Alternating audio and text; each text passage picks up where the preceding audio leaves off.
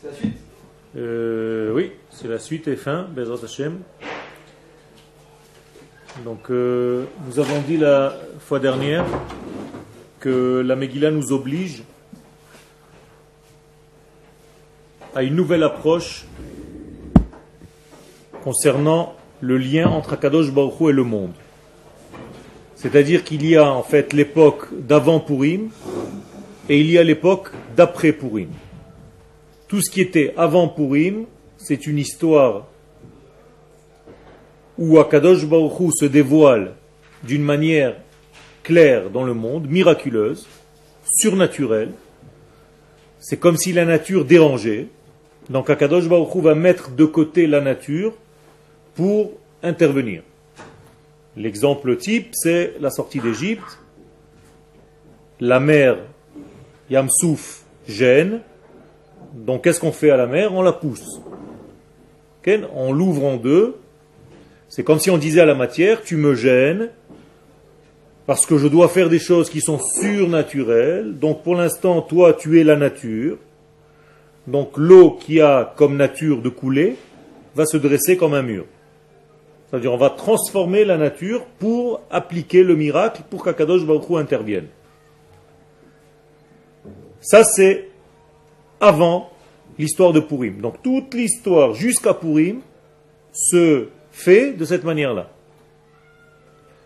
À partir de Purim, il y a un switch, il y a un changement de situation et la réalisation d'Akadosh Baruch Hu dans ce monde se fait toujours, bien entendu, parce que ce monde ne peut pas exister sans Hakadosh Baruch Hu, mais cette fois-ci, ça se fait d'une manière habillée dans les éléments de la nature.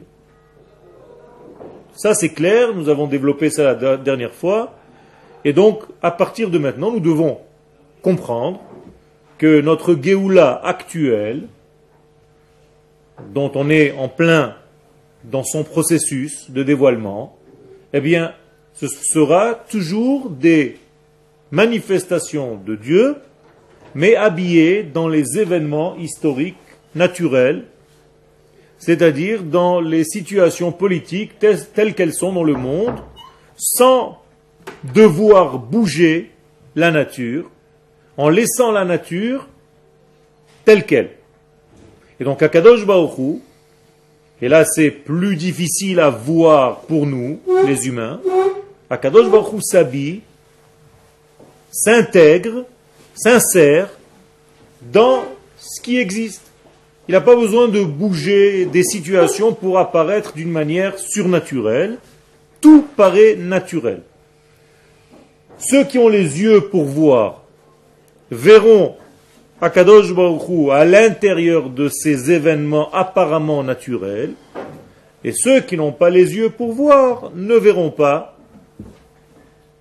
la manifestation de Dieu dans ce processus et donc dans toute cette histoire moderne d'après Purim. Résumé, pourquoi c'est Purim qui nous donne cet enseignement? Tout simplement parce que les sages, nous l'avons dit la dernière fois, dans le Midrash de Tehilim, Esther sauf Kol Hanissim. Esther est la fin de tout miracle. Moralité, à partir de Esther, tout est nistar, tout est caché, tout est habillé dans la nature. Quel euh, J'ai regardé sur le temps, il y avait cinq, dix miracles qui étaient encore. C'est-à-dire que c'était quand même du, de, la, de la moitié. Ou miracle de en, ou, à, i, ou. Dans quoi tu parles? De quoi tu parles? Dans le deuxième temps. cinq des dix miracles du premier temps qui étaient dans le deuxième temps. Non, c'est après Esther, c'est-à-dire qu'il n'y a dû y avoir aucun miracle. Qu'est-ce que c'est que tu appelles miracle, par exemple? Bah, la fumée sans arrêt, qui s'appuie, okay. Alors ça, c'est des éléments qui s'habillent dans la nature. C'est-à-dire, la fumée, c'est un élément qui s'habille dans la nature. Quel monde droit ou tordu, les gens vont te dire, ça dépend du vent. S'il n'y a pas de vent, je peux te faire monter quelque chose de droit. Tu comprends? Tout est habillé, tu peux trouver des explications à tout. Quand je parle de miracle surnaturel, c'est quelque chose qui dépasse l'entendement complètement. D'accord?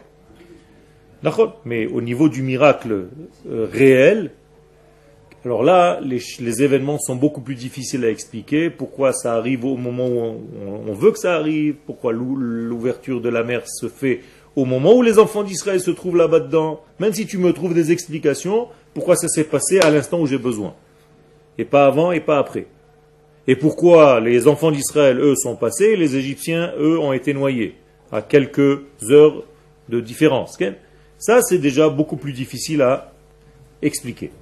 Donc, moralité, la Gemara nous dit qu'Akadosh Baruch Hu se dévoile dans la Torah, dans l'histoire de Esther, d'une manière cachée. Et c'est pour ça que les sages posent la question dans la Gemara, Esther mina Torah minaïn. Où est-ce que nous avons trouvé Esther dans la Torah? Nous avons dit, dans le verset de Dvarim, trente et un, Va Anochi haster astir panai bayom hahu. Et moi, Akadosh Baruch Hu, je cacherai mon nom, Ken, ce jour-là, à partir de ce jour-là. Nous avons fait attention que le terme qui apparaît ici, c'est Ve Anochi. Est-ce que vous vous rappelez du premier Anochi, le jour du don de la Torah? La première parole, c'est Anochi Hashem Elohecha. Je suis l'Éternel, ton Dieu, qui t'ai fait sortir d'Égypte. Ça, c'est le don de la Torah, donc au Mont Sinai. Et là, ça commence par Ve Anochi. Ça simulève. C'est comme s'il y avait deux fois Anochi. Anochi, Ve Anochi. C'est-à-dire, il y a le premier Anochi où le dévoilement se fait au Mont Sinaï. Et le deuxième Anochi, cette fois-ci, Va Anochi, Aster Astir Panai. Cette fois-ci, ce même Anochi, qui est en vérité l'essence de la manifestation divine sur terre, elle, cette essence-là, va être cachée. Donc, une fois dévoilé, Anochi, Ve Anochi, et un deuxième degré de Anochi, cette fois-ci caché. Donc, dévoilé, puis caché. Immature, puis mature. Nous avons expliqué que lorsqu'Akadosh Baruch Hu apparaît dans le monde, c'est parce que le monde est incapable de le recevoir. Et donc, il apparaît d'une manière miraculeuse, qui dépasse la nature, parce que la nature n'arrive pas à le contenir. Mais lorsqu'Akadosh Baruch Hu descend dans la nature et que la nature le contient, ça veut dire que la nature est montée de niveau, qu'elle est capable de contenir la lumière de Dieu. Donc Dieu peut se cacher dans la nature. Comme moi, je me cache dans mes vêtements. Ça veut dire mes vêtements, ça s'appelle Esther, une cachette. Et mon être rentre à l'intérieur de ces vêtements pour se dévoiler. C'est-à-dire, vous voyez que mes chemises bougent maintenant. En réalité, ma chemise ne bouge pas, c'est moi qui bouge à l'intérieur de ma chemise. Eh bien, quand vous voyez les événements dans le monde, c'est comme si vous regardez un chemise, une chemise ou un pull. Alors, tous ces événements ne bougent pas tout seuls. C'est celui qui est à l'intérieur de ces événements qui fait bouger tous ces événements. Donc, tout ce qui se passe au niveau politique, social, au niveau mondial, ça s'appelle un vêtement, à l'intérieur duquel se trouve, se cache Akadosh Baruch Hu, et fait agir ce vêtement, fait bouger ce vêtement, en réalité se dévoile à travers sa cachette. C'est ce que nous faisons tous les jours d'ailleurs. Pour sortir à l'extérieur et se dévoiler aux autres, nous sommes obligés de nous cacher en nous habillant. Donc tous les matins, je me cache pour me dévoiler. Vous comprenez? On fait quelque chose d'apparemment paradoxal. À chaque fois, on se cache pour se dévoiler. Pourquoi? Bien, tout simplement parce qu'on ne peut pas se dévoiler si on ne s'habille pas dans un vêtement. De la même manière, la Neshama ne peut pas réagir et agir dans ce monde si elle n'est pas habillée dans son vêtement qui est le corps. Mais c'est elle qui fait bouger le corps. Les yeux ne voient pas. C'est la Neshama qui voit à travers un élément qui s'appelle les yeux. Donc, pour la Neshama, c'est un vêtement. Seulement, ce vêtement est un vêtement capable de faire voir la Neshama, de montrer la Neshama. C'est un outil. D'accord? De la même manière, les mains, de la même manière, la bouche, de la même manière, tous les éléments que nous avons, en réalité, qui les fait vivre à chaque instant? Le divin qui est à l'intérieur. Donc, c'est comme si c'était Dieu à l'intérieur d'un corps.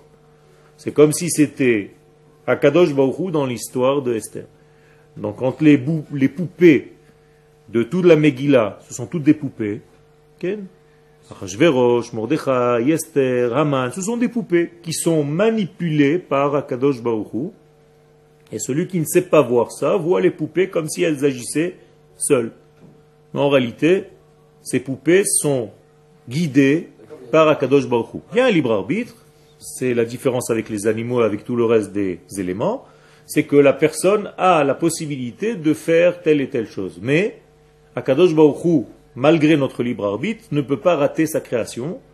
Et donc, obligatoirement, lorsque les choses sortent dans une direction qui n'est pas bonne pour les intérêts d'Akadosh Baruch Hu, Akadosh Baruch Hu sait comment ramener les choses, et même du mal, finalement, va se tourner et va devenir du bien. Et donc, d'une manière ou d'une autre, on arrive à ce que Akadosh Baruch Hu a prévu. C'est pas parce qu'on a un libre arbitre qu'on peut gâcher toute la création et empêcher Akadosh Baruch Hu de se dévoiler. Notre libre arbitre n'a pas cette force-là. Notre libre arbitre, il a une autre force, je vais la décrire tout de suite, la force uniquement de faire partie de ce processus ou de sortir de ce processus. C'est tout. Il ne faut pas donner au libre arbitre l'impression qu'il peut tout faire. Il ne peut pas tout faire. Il ne peut pas changer la volonté de Dieu, notre libre arbitre, mais il peut faire en sorte, Chas v'Shalom, que la personne soit en dehors de l'histoire ou à l'intérieur de l'histoire. C'est tout. Le libre arbitre se situe uniquement dans ce point-là. Quel ?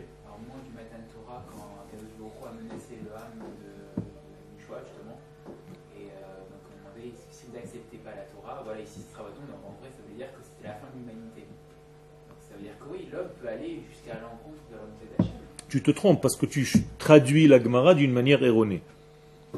Ce que tu viens de dire, je rappelle, c'est marqué dans le Talmud, dans le traité de Shabbat à la page quatre-vingt-cinq, où il est dit « Kafah Aleim tahar Ke Gigit » il leur a mis la montagne sur la tête en leur disant « Im atem mekablim ha-Torah mutav » si vous recevez la Torah, c'est bien. « Ve im lav » et sinon, toi tu as traduit c'est ici que vous serez enterrés. C'est pas ce qui est marqué dans la Gemara. Sham tehe kvuratrem. Là-bas sera votre enterrement. C'est où là-bas, nous disent les sages? C'est pas ici sous la montagne. C'est ce que tout le monde comprend, parce qu'ils ne font pas attention aux précisions de nos sages. Donc ouvre la Gemara et tu verras qu'il n'y a pas marqué po, il y a marqué sham. Et les sages nous expliquent qu'est-ce que ça veut dire sham. Ça veut dire dès le début de la création, je change complètement mon système. C'est-à-dire, j'enterre cette pensée-là et je refais un monde d'une autre manière qui va réussir. Autrement dit, c'est pas toi maintenant qui va m'empêcher de réaliser mon monde, je fais comme un film en arrière et je recommence avec une autre forme. D'accord? Quel? Si on a fait notre adresse, c'était par libre arbitre? C'est un libre arbitre, et exactement un libre arbitre, mais le libre arbitre d'écouter la voix intérieure qui te dit de monter. Tu as des copains qui ont fait comme s'ils n'avaient pas écouté la voix intérieure. C'est des bons copains à toi, tu as grandi dans les mêmes écoles, dans les mêmes endroits, toi tu as entendu et accepté, eux ont entendu, ou pas du tout, mais en tout cas ils n'ont pas accepté pour l'instant. Donc ils sont là-bas. Donc ils ont été libres de ne pas entendre. Tout à fait, ils sont libres de, pas de ne pas entendre, de ne pas prendre la décision une fois entendue. Okay. Donc la seule, le seul libre arbitre que nous ayons dans ce monde, c'est d'étudier ou de ne pas étudier. C'est-à-dire d'être en contact avec tous ces éléments dont nous parlons maintenant, ou de faire comme s'ils n'existaient pas. Donc apparemment je sors du film. En fait, je ne punis que moi-même. Okay. Et par rapport à Amalek, justement, qui détruit justement la présence d'Akadosh Baruch Hu sur la terre. Okay. Justement, ça va à l'encontre. Non, ça ne va pas du tout à l'encontre, puisque qui gagne en fin de compte? Est-ce qu'il réussit à Amalek? Non. Donc ça veut dire quoi? Ça veut dire qu'Akadosh Baruch Hu, aucune force dans ce monde, ni même Amalek, ne peut aller contre les intérêts d'Akadosh Baruch Hu. Donc d'une manière ou d'une autre, un jour ou un autre, plus tôt ou plus tard, Akadosh Baruch Hu se dévoile dans le monde puisqu'il y a une guerre constante contre Amalek. Et dans l'histoire, ça intéresse Akadosh Baruch Hu qu'Amalek reste à une certaine époque. Donc il ne faut pas complètement le terminer. C'est pour ça que l'ordre dit à Yehoshua, c'est « Lech chalosh et Amalek » va affaiblir Amalek, mais pas le détruire complètement. Alors que dans d'autres instants dans l'histoire, il faut le détruire complètement. Ça veut dire qu'il y a des moments dans l'histoire où Amalek doit encore jouer son rôle, parce qu'il doit réveiller le peuple d'Israël. Okay? Par exemple, dans l'histoire de Purim, qui a fait le travail? Haman. Ça veut dire Haman a été en fait le meilleur serviteur pour Akadosh Baruch Hu, plus que quarante-huit prophètes juifs et sept prophétesses. quarante-huit plus sept, ça fait cinquante-cinq. On a eu cinquante-cinq prophètes qui ont essayé de nous faire faire tchouva. Personne n'a écouté. Et Achashverosh et Haman, juste en enlevant sa bague, en lui donnant à Haman, il a réussi à faire ce travail-là. Qu'est-ce que ça veut dire? Ça veut dire qu'Hakadosh Baruch Hu utilise même les forces qui sont apparemment négatives dans le monde pour arriver à réaliser ses intérêts divins. Donc vous voyez que finalement ça marche. Ça passe par le chemin, par le biais du bien ou par le biais du mal. Ken? Tout à fait. Dans, dans, regarde bien les, les lettres de Ahmadinejad, tu trouveras tout. Il y a Haman dedans, il y a tout le reste. Fais tes calculs et tu verras. Alors, quand tu dis une xéra sur le peuple juif, ça veut dire quoi? Une xéra, ça veut dire que il y a un potentiel qui est une force ni bonne ni mauvaise, qui est en train de descendre, mais sur des éléments qui ne sont pas prêts. Je répète, il y a une énergie, par exemple, de mille volts qui doit descendre dans le monde. Mais en ce moment, les enfants d'Israël n'arrivent pas à résister à mille volts. Donc si cette lumière de mille volts descend, qu'est-ce qui va se passer? Ils vont griller. Donc qu'est-ce que c'est que cette gezera en réalité? C'est ces mille volts qui descendent. Ce n'est pas une mauvaise ou une bonne chose. mille volts, c'est mille volts, ça peut être très bien. Si j'éclaire un stade de foot, c'est magnifique. Donc, qu'est-ce que je dois faire maintenant pour annuler la xéra? C'est tout simplement renforcer ma résistance, c'est-à-dire faire en sorte que je puisse recevoir ces mille volts, et si ces mille volts descendent, et que je peux les recevoir, je vais éclairer le monde avec ces mêmes mille volts. Je ne dois pas les annuler, ces mille volts. C'est toute mon énergie. Donc, je dois changer mon ustensile pour être capable de recevoir la lumière. Vous comprenez? Il n'y a rien de mal qui sort de Dieu. Dieu ne sort pas du mal. Ce n'est pas un nerveux qui, de temps en temps, casse des gens, fait des plaies en Égypte. C'est pas comme ça. Même les plaies en Égypte ne sont pas des plaies. Les plaies d'Égypte, on les appelle plaies. Pourquoi? Parce que c'est une lumière très puissante qui descend du ciel. Mais comme les Égyptiens ne sont pas capables de la recevoir, cette lumière, eh bien, ils brûlent. Ça devient du poison pour eux. Ça devient de la graisse. Ça devient du feu. Ça devient des tremblements de terre. Ça devient du sang. La preuve, c'est que ceux qui sont capables de résister à cette lumière, c'est-à-dire les enfants d'Israël, qui sont juste à côté des Égyptiens, pour eux, c'est une lumière. Pour eux, c'est un bénéfique. Donc quand il y a la même lumière, quand elle descend en Égypte, ça devient de l'obscurité. Parce que quand tu as une trop forte lumière et que tu n'as pas la résistance pour cette lumière, tu t'aveugles. Donc pour les uns, c'est l'obscurité. Ou les Chol Bene Israël, Haya Or. Mais les enfants d'Israël, au même moment, ils ont la même lumière. Mais pour eux, c'est une lumière qui est capable d'être intégrée parce qu'ils ont les ustensiles adéquats. Comprenez? Quel? Au niveau de l'idolâtrie, mais pas au niveau de leur Neshama. C'est-à-dire que là se dévoile en réalité qui est différent, pas au niveau de ses actes. Donc ta question est très bonne. Donc Dieu ne sauve pas Israël en Égypte par rapport à nos actes, mais par rapport à notre identité, par rapport à notre Neshama. Il y avait cette idée de Neshama même avant le matin de Torah. Cette idée de Neshama, elle existe depuis bien avant la création du monde. C'est-à-dire Dieu a créé un peuple avec une Neshama spéciale qui est capable de résister à sa lumière et à ne pas brûler lorsqu'elle descend. D'accord? Alors quel est le miracle? Le miracle, c'est qu'Akadosh Baruch Hu fait fi, c'est-à-dire c'est comme s'il fermait les yeux sur les actions. Normalement, si tes actions ne sont pas bonnes, même si tu as une très très bonne Neshama, lorsque la lumière arrive, elle peut te brûler. Qu'est-ce que fait Akadosh Baruch Hu à cette époque-là? Et c'est pour ça que je parle de miracle dévoilé. Il fait comme si de rien n'était. Il survole nos actions. Il dit, c'est pas grave, je sais que vos actions ne sont pas bonnes pour l'instant, mais je ne vous juge pas selon vos actions, je vous juge selon votre Neshama intérieure. Après, vous allez me rembourser. Et c'est pour ça que c'est un miracle dévoilé.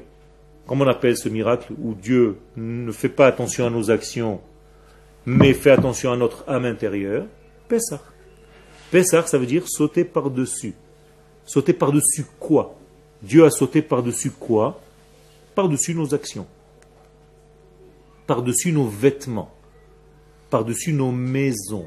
C'est la même chose. Qu'est-ce que c'est la maison pour un homme? C'est un vêtement un petit peu plus grand. C'est tout. Quel? Mais le, une partie du peuple n'est pas sortie. Ça, c'est le choix. Ça, c'est le choix. Je répète, le seul choix que tu as, c'est pas que la sortie de, d'Égypte se fasse ou ne se fasse pas, mais que tu participes ou tu ne participes pas.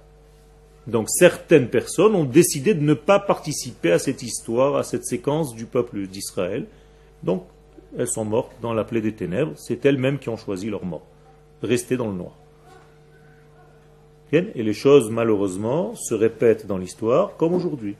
Il y a des gens qui ne comprennent pas que leur place est en Eretz Israël et qui continuent à s'obstiner, à rester dans le noir de l'exil.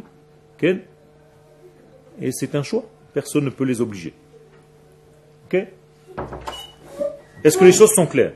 Alors maintenant, nous allons... Tout ce qu'on vient de dire, dans la demi-heure qui nous reste, on va essayer de le traduire par des lettres et des mots. Je vais vous expliquer tout ça, je vais vous expliquer tout ce que je viens de dire. Okay. Ceux qui n'ont pas de référence. Maintenant, vous allez suivre. Remez la Davar. Donc, nous sommes dans le deuxième chapitre.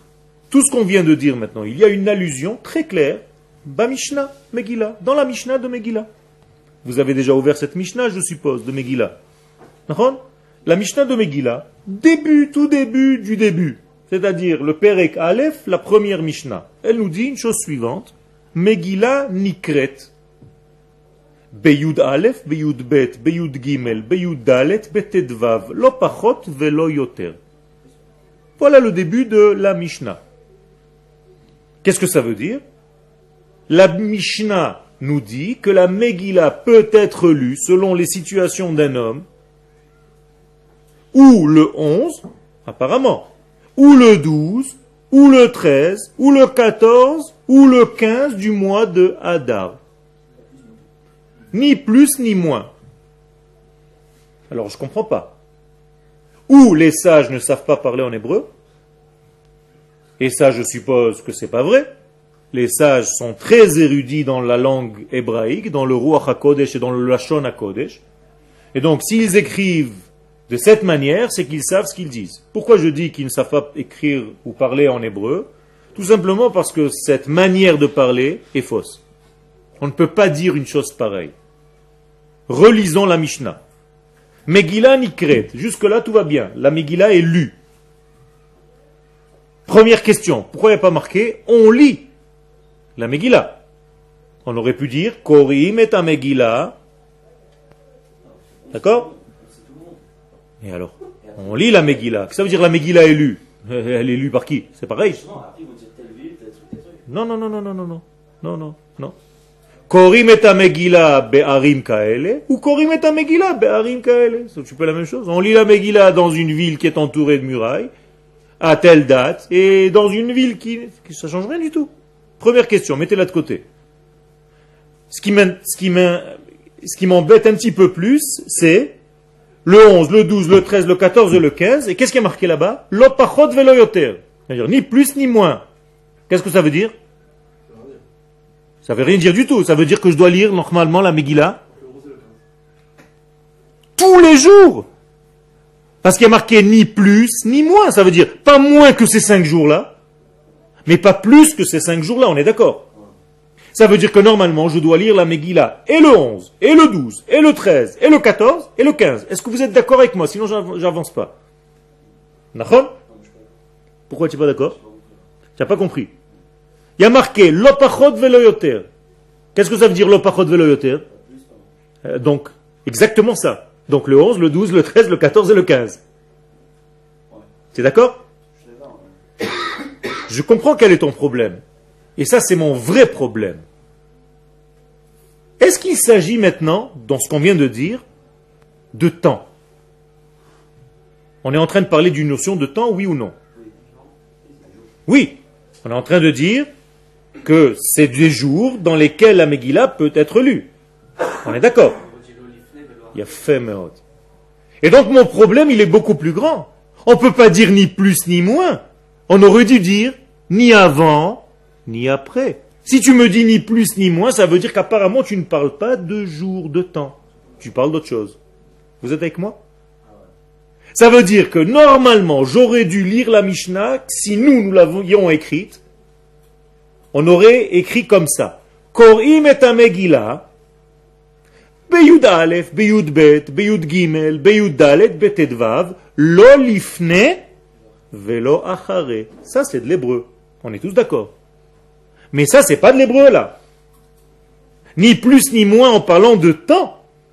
Ça ne marche pas. Même en français, ça ne marche pas. La Megillah est lue le onze, le douze, le treize, le quatorze et le quinze. Ni avant, ni après. Ça, ça marche. Mais ni plus ni moins, ça ne veut rien dire. Alors pourquoi les sages s'expriment de cette manière-là? Alors j'ai enlevé l'idée que les sages ne savent pas parler en hébreu. Ça, je suis convaincu qu'ils savent bien parler en hébreu. Ça veut dire que j'arrive à une conclusion. Les sages ont choisi de parler comme ça parce qu'ils veulent me donner ici un message secret, subliminal. Et je vous propose de dévoiler ce secret dans cette Mishnah. Je reviens maintenant. Mettez tout ce qu'on vient de dire de côté. Lorsque vous étiez enfant, la première fois que vous avez vu le tétragramme, le nom de Dieu, vous aviez envie de le prononcer, de le dire. Un enfant, quand il commence à écrire, à lire, quand il arrive à Baruch Hata, il voit le nom Yud Ke Vav Ke, il est en train de dire Yeho. On est d'accord? Mais le papa, il lui dit, non, non, non, non, non, non, faut pas dire ça. Alors le bébé, il comprend rien, il dit, mais attends, mais c'est ce qui est marqué. Les autres lettres, quand je les vois, je les lis. Et là, il faut dire carrément un autre nom. Adon. On est d'accord? Alors il, le, le bébé, qui, l'enfant qui se pose la question, il dit, mais il est où le Aleph? Il est où le Dalet? Adon. Tu, tu es en train de me dire de dire un nom qui n'existe pas ici, je ne vois pas, moi, c'est pas qui a marqué, il n'y a rien marqué de tout ce que tu es en train de me dire. Alors, qu'est-ce qui se passe? Eh bien, la Gemara, elle nous dit, tant que nous ne sommes pas encore arrivés à la fin des temps, c'est-à-dire au dévoilement total d'Akadosh Baruch Hu, eh bien, ce nom-là, le Yud Ke Vav Ke, le tétragramme, ne peut pas se dévoiler encore sur terre. Il est obligé de s'habiller dans quoi? Dans un vêtement, dans un étui. Et quel est le nom de ce vêtement ou de cet étui? L'autre nom, celui qu'on dit. Adon. On est d'accord? Ça veut dire que le tétragramme, quand il se dévoile dans notre nom, dans notre monde, nous devons le prononcer Adon. C'est-à-dire on regarde le vêtement parce qu'on ne peut pas s'adresser directement au nom. Vous êtes avec moi? Moralité. La Gemara nous dit tout ce que je viens de dire avec une petite phrase.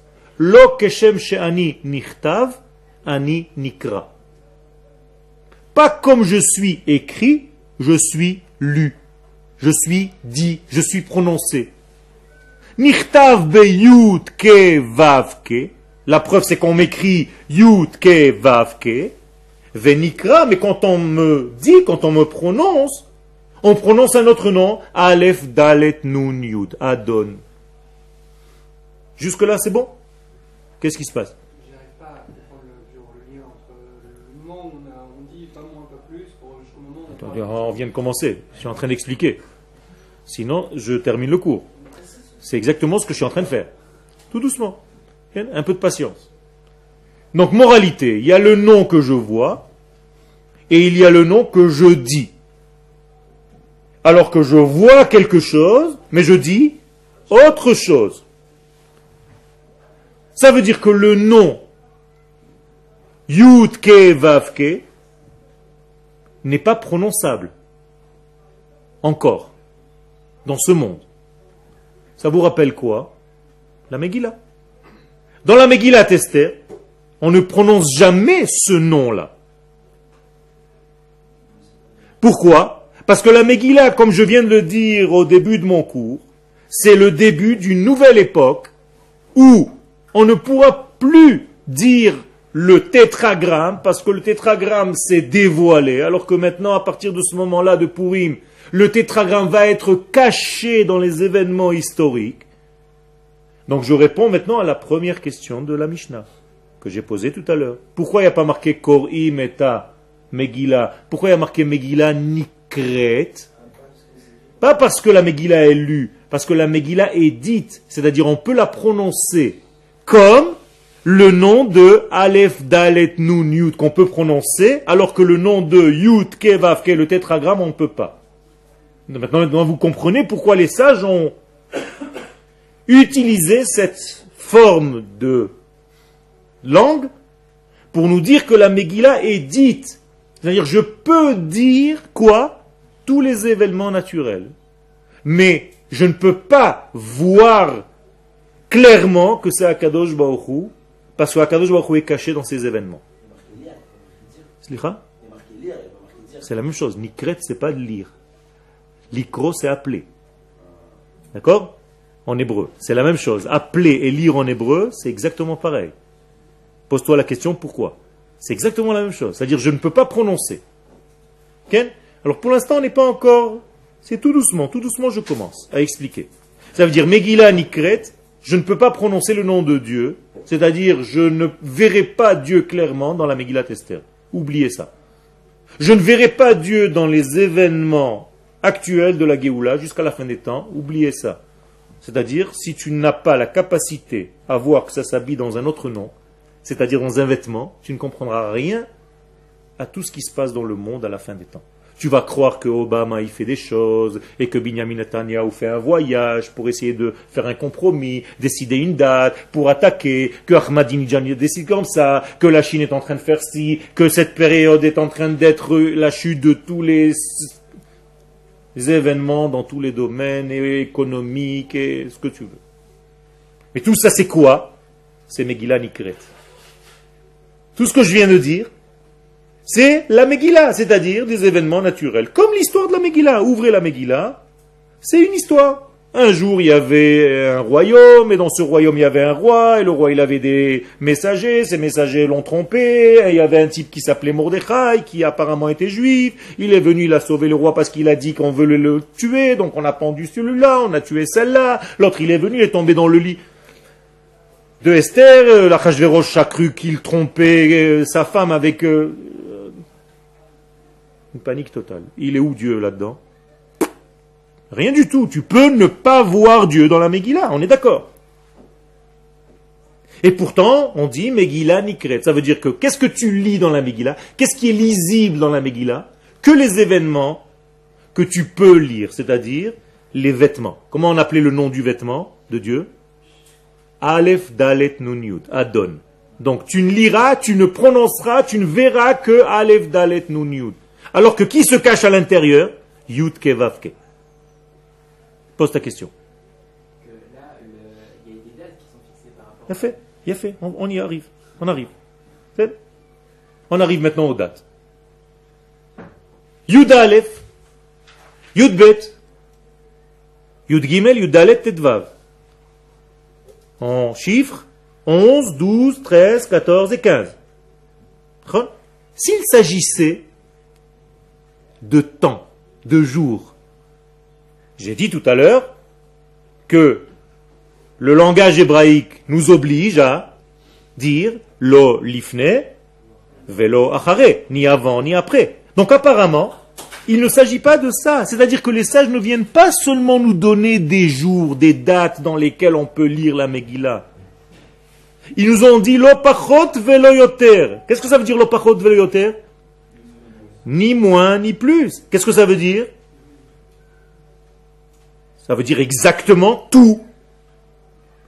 Et le onze, et le douze, ni plus, ni moins que ça. Vous êtes d'accord avec moi? C'est logique, tout ce que je viens de vous dire, c'est logique. Donc, et le onze, et le douze, et le treize, et le quatorze, et le quinze. Parce qu'il y a marqué lo pachot velo yoter. Pardon?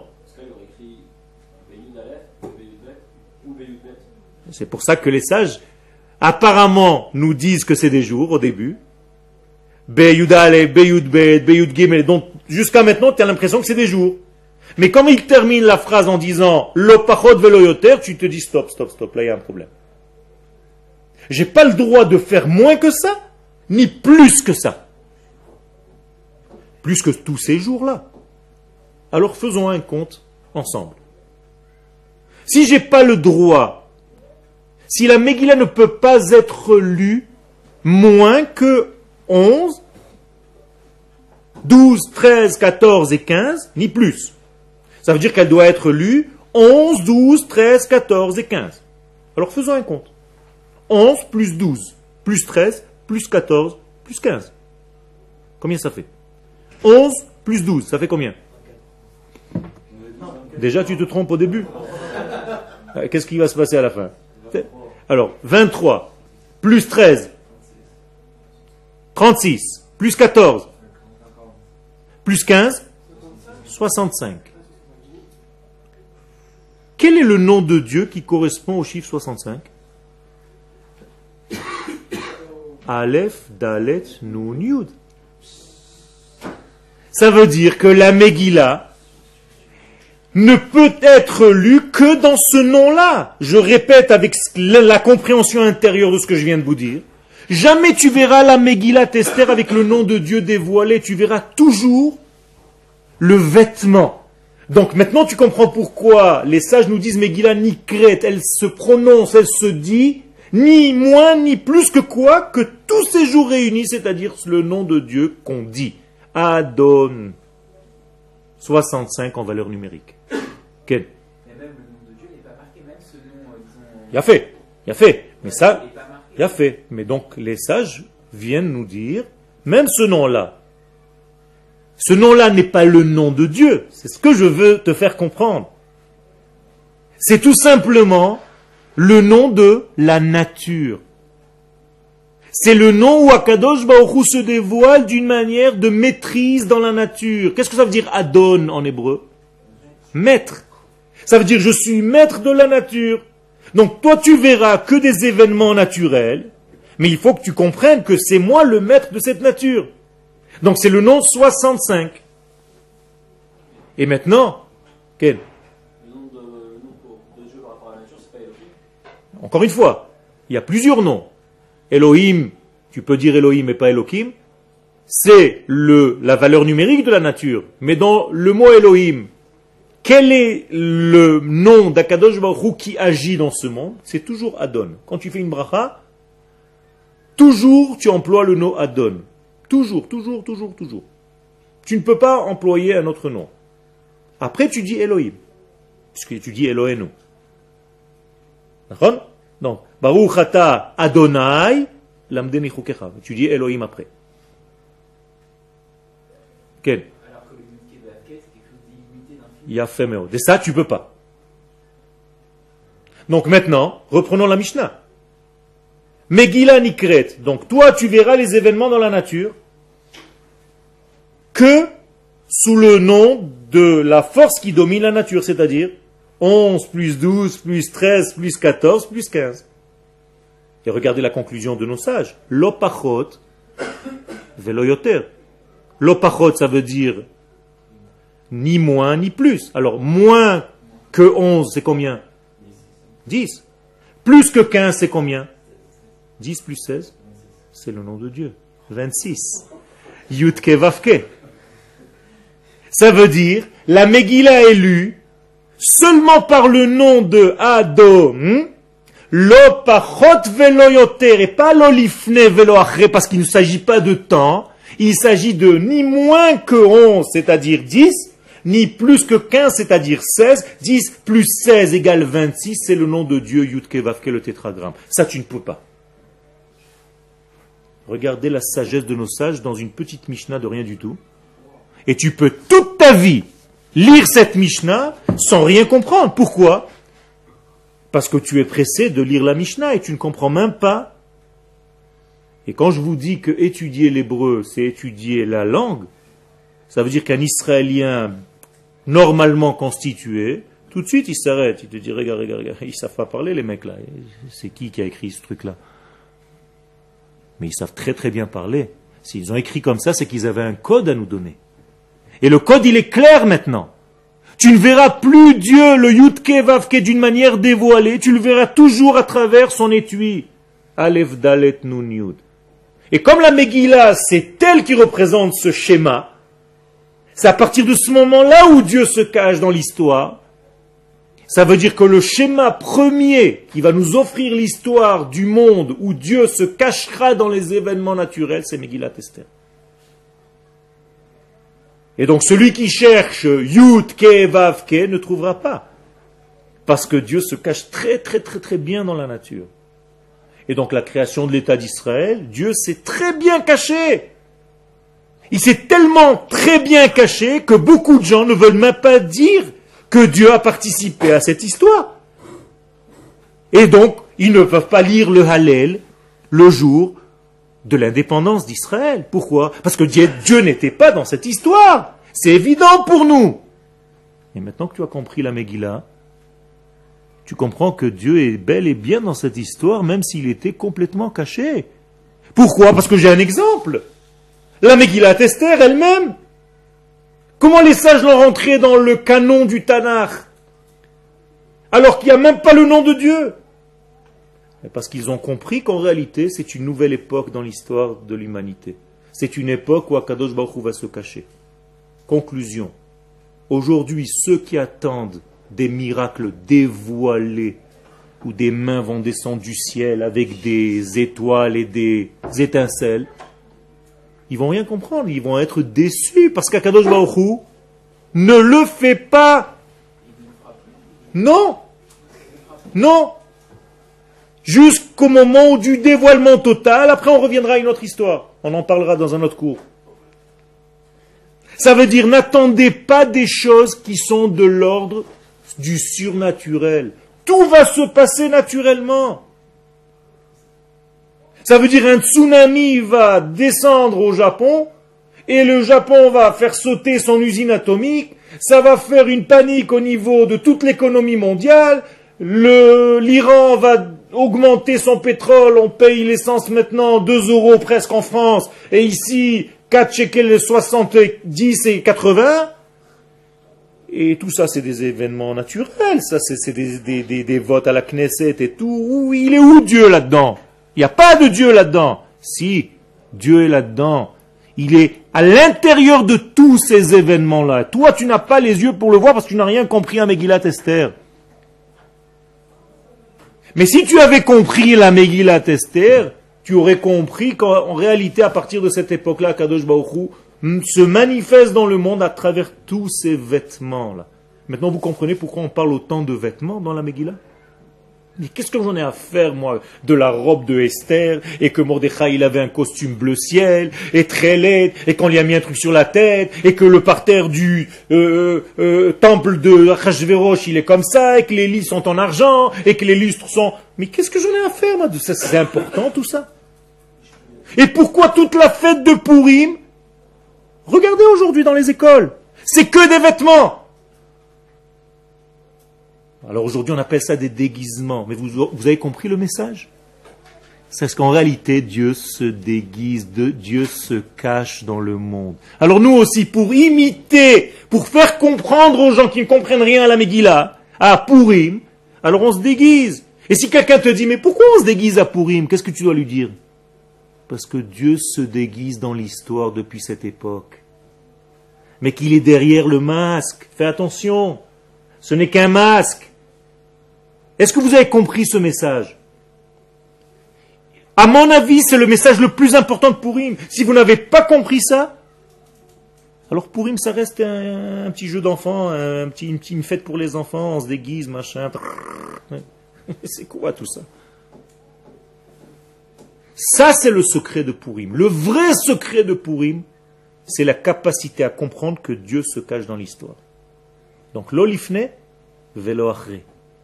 Tu ne verras pas le tétragramme Yud Ke Vav Ke, tu ne verras que le Dieu qui s'habille dans l'histoire, c'est-à-dire Adon, le maître. Ken ? Est-ce qu'il y a un rapport à la parasha Kitavo où il dit Dieu, je vois ma face ? Ben voilà. Je, je parle que de ça. Non, après, c'est maintenant. Pour... Encore une fois, Esther mina Torah minain. Tu l'as lu, la quatrième ligne ? Ça fait trois fois que je fais un cours sur ça. Mm-hmm. Quel est le verset cité ? Exactement ce que tu viens de dire. Va Anochi Esther Astir, ça veut dire quoi ? Esther, où est-ce qu'on va la chercher dans la Torah ? Dans le fait que Hakadosh Baruch Hu va voiler sa face. Quel est le nom qui va voiler sa face ? Le tétragramme, Yud Ke Vav Ke. Donc, comment s'appelle le masque de Dieu ? Aleph Dalet Nun Yud. Vous êtes d'accord avec moi? C'est ça le masque. Ça veut dire Dieu s'est mis un masque sur son visage, entre guillemets. Son visage c'est Yud Ke Vav Ke, mais tu ne le vois pas. Qu'est-ce que tu vois? Tu vois le déguisement. Tu vois Aleph Dalet Nun Yud. Est-ce que c'est clair ça? Si vous avez compris ça, vous rentrez à Purim avec un autre degré, avec un autre niveau. C'est le vrai secret de Purim. Et pas beaucoup de gens comprennent ça, parce que la Mishnah, pour eux, c'est la Mishnah. Là, je viens de vous faire la Mishnah selon la Kabbalah. Vous avez compris comment on étudie la Mishnah selon un kabbaliste. Ok? Quel?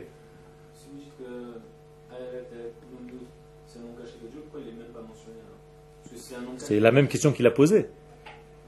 C'est la question qu'il a posée. Et j'ai répondu, c'est pas le nom qui nous intéresse, c'est ce qu'il représente. Qu'est-ce que c'est le Aleph Dalet Nun Yud? C'est toute la Megillah tout entière.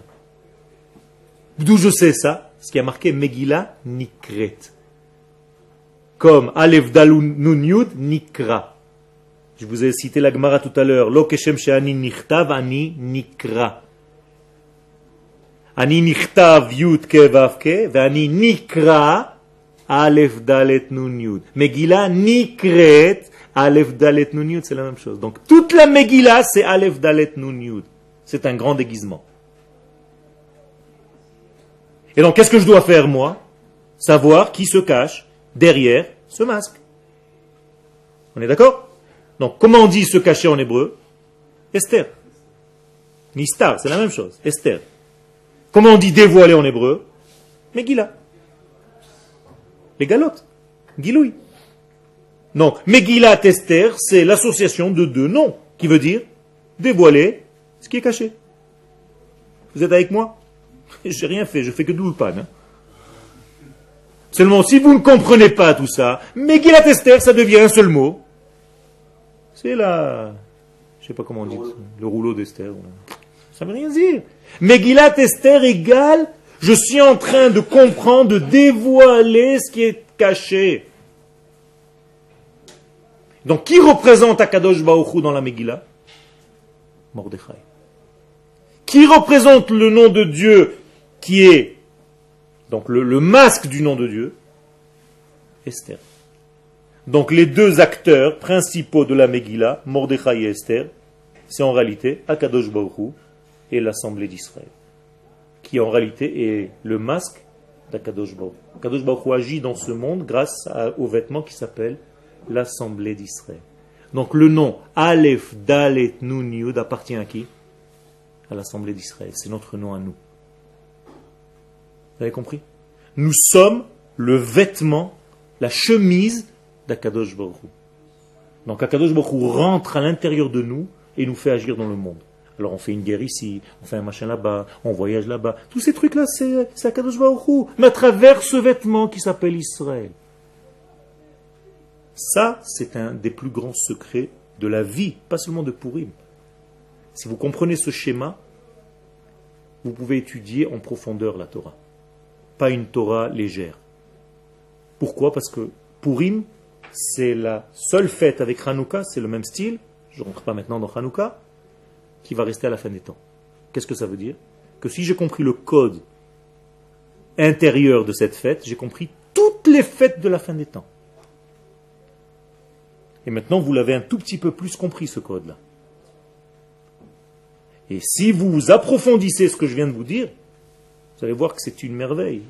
Tout est codé à l'intérieur, mais il faut savoir voir, il faut savoir lire entre les lignes. Donc regardez comme une simple Mishnah. Je n'ai même pas terminé la Mishnah. J'ai dit la première ligne de la Mishnah. Regardez les sages, quelle force! Ils avaient au niveau du secret de la Torah. Si on ne prend pas le temps d'étudier ça, alors tu passes sur cette Mishnah en quatre secondes. La, la Megillah, elle est lue le onze, le douze, le treize, le quatorze, le quinze, ni avant, ni après. Tu ne sais même pas ce qui a marqué. Tu es en train de raconter n'importe quoi.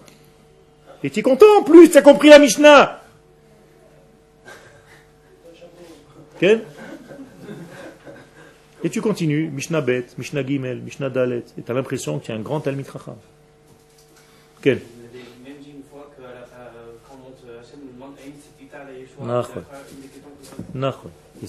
C'est ça. c'est ça. Tous les cours qu'on a fait pendant l'année, okay, c'est bien que tu me rappelles ça, Yoav.